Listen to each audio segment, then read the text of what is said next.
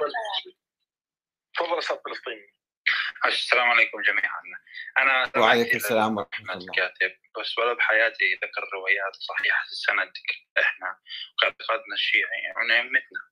يعني ما في أي رواية تثبت بيعة الإمام علي، ما في أي رواية تقول أن الإمام الحسن بايع آه، فينا نسميه صروح، لماذا أحمد الكاتب بيفرض نظريات أهل السنة علينا كشيعه ويطبقها علينا؟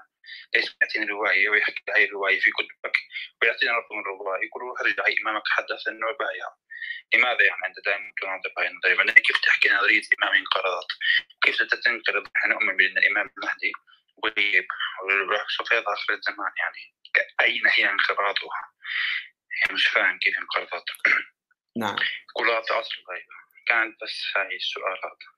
أنت أنت أصلا ما هي هويتك الطائفية أو المذهبية؟ عفوا. حتى أفهم كيف تتعامل معك. أنت شيعي 12 كنت سني متشيع. أنا سني متشيع. شيعي 12 أي شيعة؟ شيعة زيدي إسماعيلي. شيعي 12 جعفري إمامي. نعم. طيب أنت تؤمن بالأئمة 12 أكيد طبعا. ما هو الدليل على إمامة الباقر؟ في حديث الوصيه حديث صحيح. السند من صحيح السند أنت مصحح أشياء أحاديث مكذوبة وضعيفة ولا وجود لها. من وين إيه، تقول صحيح؟ موجودة مو الآن نعم. أي وصية؟ ما موجود هكذا أحاديث. حتى هو الباقر لا لا يدعي وجود هكذا حديث عليه. موجود الحديث موجود وين موجود؟ هذا حر يعني لا أنت حر أنا حر ولكن الادعاء أن واحد يقول شيئا. ثم الإمام الثاني عشر من قال أنه موجود أساسا ومولود كيف تؤمن بالاثنى عشر؟ والثاني عشر ما موجود. الامام المهدي في روايات كثير ذكرت إنه موجود. الثاني عشر محمد بن الحسن العسكري وليس المهدي العام. أن الأئمة أسماء الأئمة بالاسم الواحد ذكرت. أعطيك احد الروايات يعني لا لا سؤالي على محمد بن الحسن العسكري. من قال انه هو الحسن العسكري قال أنا ما عندي أولاد. وأمام المحكمة أمام القاضي ابن أبي الشوارب. يعطيني مصدر أنا بسجل مصدر وتراجع المصادر أنا ليش أختي حكيك اللي اللي حكيك أنت شو بترجع بالنسبة لي؟ نعم. أعطيني مصدر تاريخي يعطيني أي شيء. من كتب الشيعة مش كتب سنة؟ أنا أنا كاتب في هالامور بإمكانك تراجع الكتاب الثاني عشر تفرق الشيعة كتاب النوبختي وكتاب المقالات والفرق والشيخ المفيد حتى في الإرشاد. كلهم يعترفون بأن الإمام الحسن العسكري آه، يقولون أخفى مولده يقولون هو في الظاهر آه، قال أمام المحكمة عند القاضي ابن أبي الشوارب وأمام الملأ من القوم بأنه لا وجود لولد له. لماذا؟ يقولون خوفا عليه وأخفى مولده. وهناك ولذلك عامة الشيعة بحثوا وسألوا وحققوا وفتشوا ولم يجدوا ولم يعثروا على وجود ولد للإمام العسكري. فقال عثمان بن سعيد العمري فقال عثمان بن سعيد العمري عفوا. هل أكمل لك؟ فقال فقال عثمان بن سعيد العمري. يعني يا ريت نحاول شوي نرتقي بالحوار. ونكون هاديين ونحترم بعض.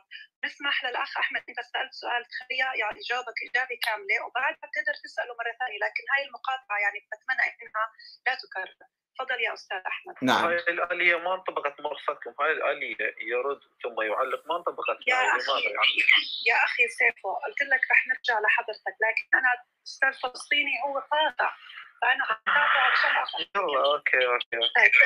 شكرا لك يا على أي حال هذا دفاع دفاع مستميت عن نظرية ميتة لا وجود لها. مي... مي... نظرية آه، تلاشت في القرن الثاني الهجري وانتهت منذ ذلك الحين. ولا إحنا جايين بعد 1200 سنة. آه، ننافح وندافع عن نظرية لا تثمر ولا تسمن ولا تغني من جوع ولا يمكن تطبيقها. الشيعة الإمامية الاثنى عشرية لاسمهم هذا الاسم تخلوا عن هاي النظرية. وآمنوا بالشورى والديمقراطية النظرية البديلة يعني المضادة لهم وأقاموا أنظمة جمهورية ديمقراطية دستورية. لماذا نصر على الدفاع و الدفاع عن هذه النظرية التي لا وجود لها في الواقع ولا يمكن يستحيل تطبيقها؟ ف المناقشة الجزئية أنه عندي رواية وعندي رواية صحيحة كلام ادعاءات هذه ممكن نناقشها بصورة مفصلة. أنا ناقشت طبعا كل هالروايات. في كتابي عندي تطور الفكر السياسي الشيعي من الشورى إلى ولاية الفقيه وعندي الإمام المهدي حقيقة تاريخية أم فرضية فلسفية وعندي كتاب التشيع السياسي والتشيع الديني تاريخ التشيع تاريخ الإمامة تاريخ تطور آه، النظريات المختلفة. هاي كلها إذا واحد يحب يتوسع ويطلع بإمكانه يراجع هاي الكتب. أما الآن الواحد يقول لي الإمام علي ما بايع الإمام الفلاني عنده رواية كذا وكذا هذه شلون أنا الآن أجيب لك رواية وأنت تجيب رواية ونقول لك هاي روايه نبحثها سنديا أو نبحثها مثلا آه، رجاليا ونثبت صحيحه ولا روايه كاذبة. أو الشيخ المفيد يجيب روايات أو يقول لك من ونعتمد عليه. هذا مو صحيح. تفضل طيب أستاذ أستاذ أبو امل أستاذ أحمد. تفضل. آه عندي اقتراح آه عندي اقتراح طبعا لك وللأخوة والاخت كوين اذا اذا موافق عليه. بما أن الإخوان الآن آه يعني يركزون على قضية الرواية وأنت أنا أعرف وقرأت كتبك بأنك باحث الروايات وباحث السند يعني لست أنت من الذين لا يعرفون الأسناد والرجال وكذا. فما رأيك أن نحدد موعد لطرح بعض الروايات ومناقشة بالنشر الروايات؟ تذكروا روايه الإمامة أن تطرحها وتناقشها سندا والأخوة يحضرون وحتى يشوفون بأنه هل هذه الرواية صحيحة ما هي صحيحة. لا أنا الحوار عندما تناظر واحد أو تناقش واحد يكون هو على الأقل بمستوى علمي يعني يعترف بحقائق التاريخ. مو يجي يقول لك أصلا الإمام علي ما موجود الإمام الحسن ما موجود. شلون تقول يعني شلون تتناقش في واحد يتكلم بهذا المنطق؟ يجي يقول لك الإمام علي لم يبايع الخلفاء الثلاثة. مناقشه مو مناظره ثنائيه نعم. يعني مثل موضوع أنت تطرح الموضوع والأخوة يسمعون.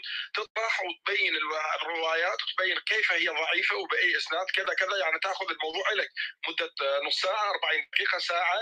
وبعد ذلك الأخوة يسجلون ملاحظاتهم ويطرحوا عليك. لا شوف أنا باختصار أقول. باختصار أنا نظرية الإمامة أنا عرضت آه، ظهور نظرية الإمامة في مراحل تاريخية معينة. وقلت إن هذه النظرية وصلت إلى طريق المسدود وانتهت وبادت وانقرضت لأنه لا يوجد ابن للإمام العسكري حسب الظاهر. السرية التي تقول عند ولد هذه روايه سرية ثم لا يمكن الاعتماد عليها ولا أخذها في الدين ولا اعتبارها.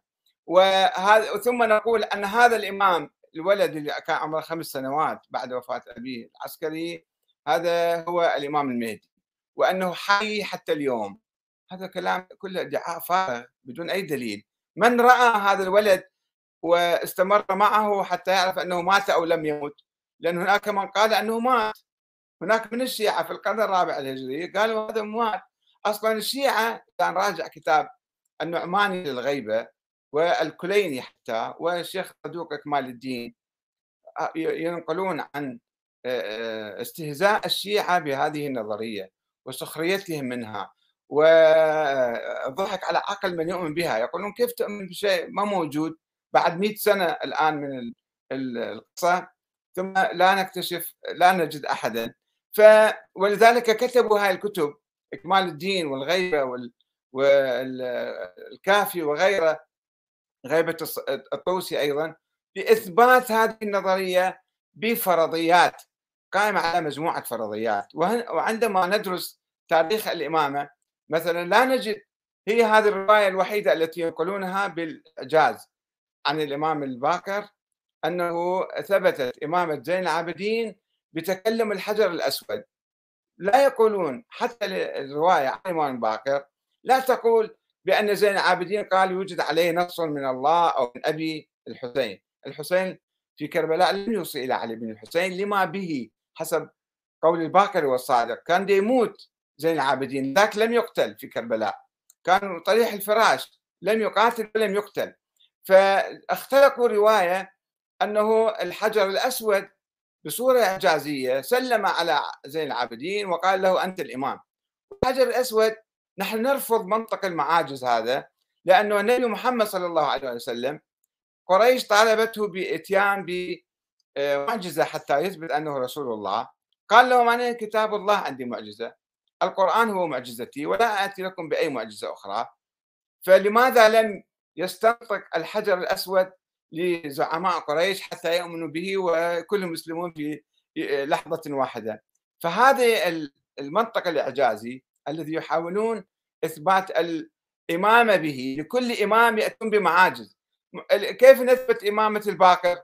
يقولون الإمام باقر كان يصنع من الطين فيلا ويركبه ويطير ويذهب إلى مكة ويرجع مرة ثانية. هذه معجزة الإمام باقر. وهكذا يأتون بمعاجز مختلقة ووهمية وأسطورية إلى الأئمة حتى يثبتوا إمامة كل إمام. وهذه النظرية عندما ندرسها بصورة شاملة وكاملة ومن كل نواحيها نجد أن هذه النظرية في البداية قامت على تأويل بعض الأحاديث عن الإمام علي. من النبي الإمام علي يعني أو بعض القصص حديث الغدير أو حديث المنزلة أو حديث كذا وقالوا أن هناك نص على الإمام علي. طيب بعد الإمام علي ماذا؟ لا يوجد نص على الحسن والحسين.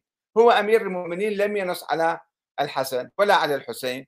الحسين لم ينص على زين العابدين العابدين لم يتحدث عن آه، الإمامة أصلا ولا عن الباقر لم يوصل للباقر ولا الباقر أوصى للصادق ولا الصادق أوصى لموسى بن جعفر.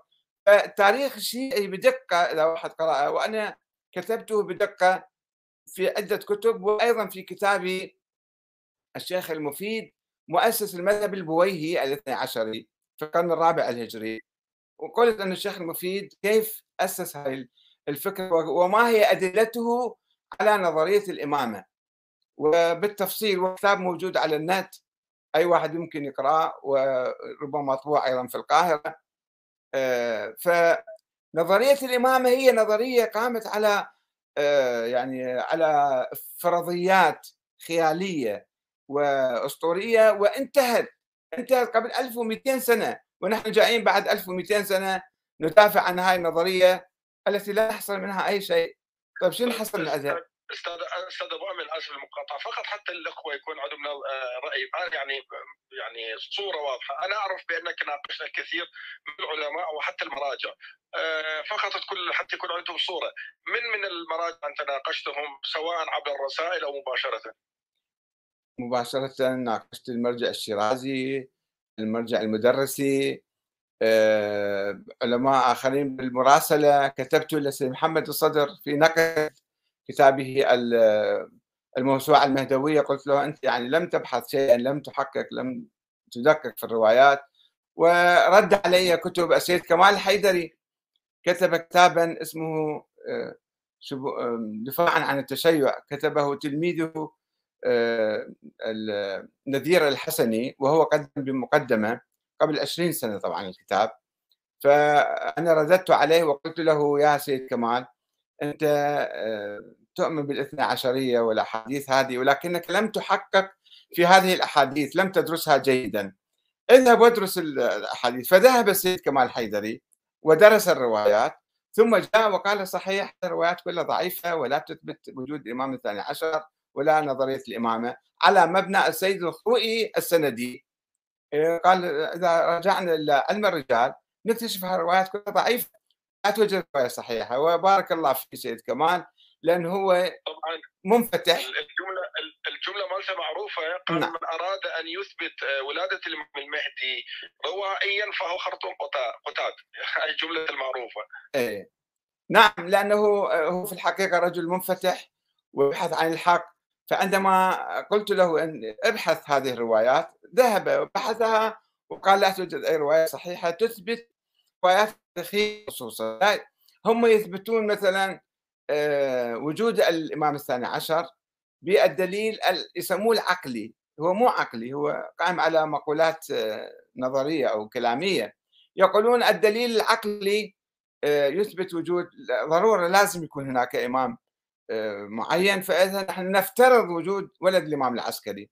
وهناك الشيخ ناصر مكارم الشيرازي اللي هو الآن مرجع في قوم وأكبر العلماء تقريبا في قوم له كتاب عن الإمام المهدي ينفي صحة الاستدلال بما يسمى الدليل العقلي. يقول في كتابه الدليل العقلي يمكن يثبت نظريات كلية حقيقة تاريخية أو شيء نظري يعني.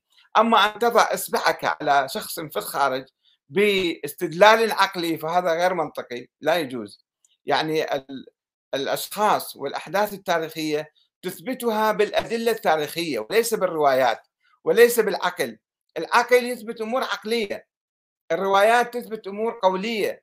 أما وجود الأشخاص لا يمكن إلا بالأدلة التاريخية المنهج التاريخي وهذا غير موجود وكلهم يعترفون أنه لا دليل تاريخيا لدينا على وجود الابن للإمام العسكري وعلى استمرار حياته إلى اليوم وعلى أنه سيظهر في المستقبل. فإذا النظرية طيب. منهارة لا وجود لها. نظرية خيالية مثالية لا وجود لها ولا يمكن تطبيقها اليوم ولا ومن العبث الجدل فيها أو الدفاع عنها. طيب أستاذ أبو أمل.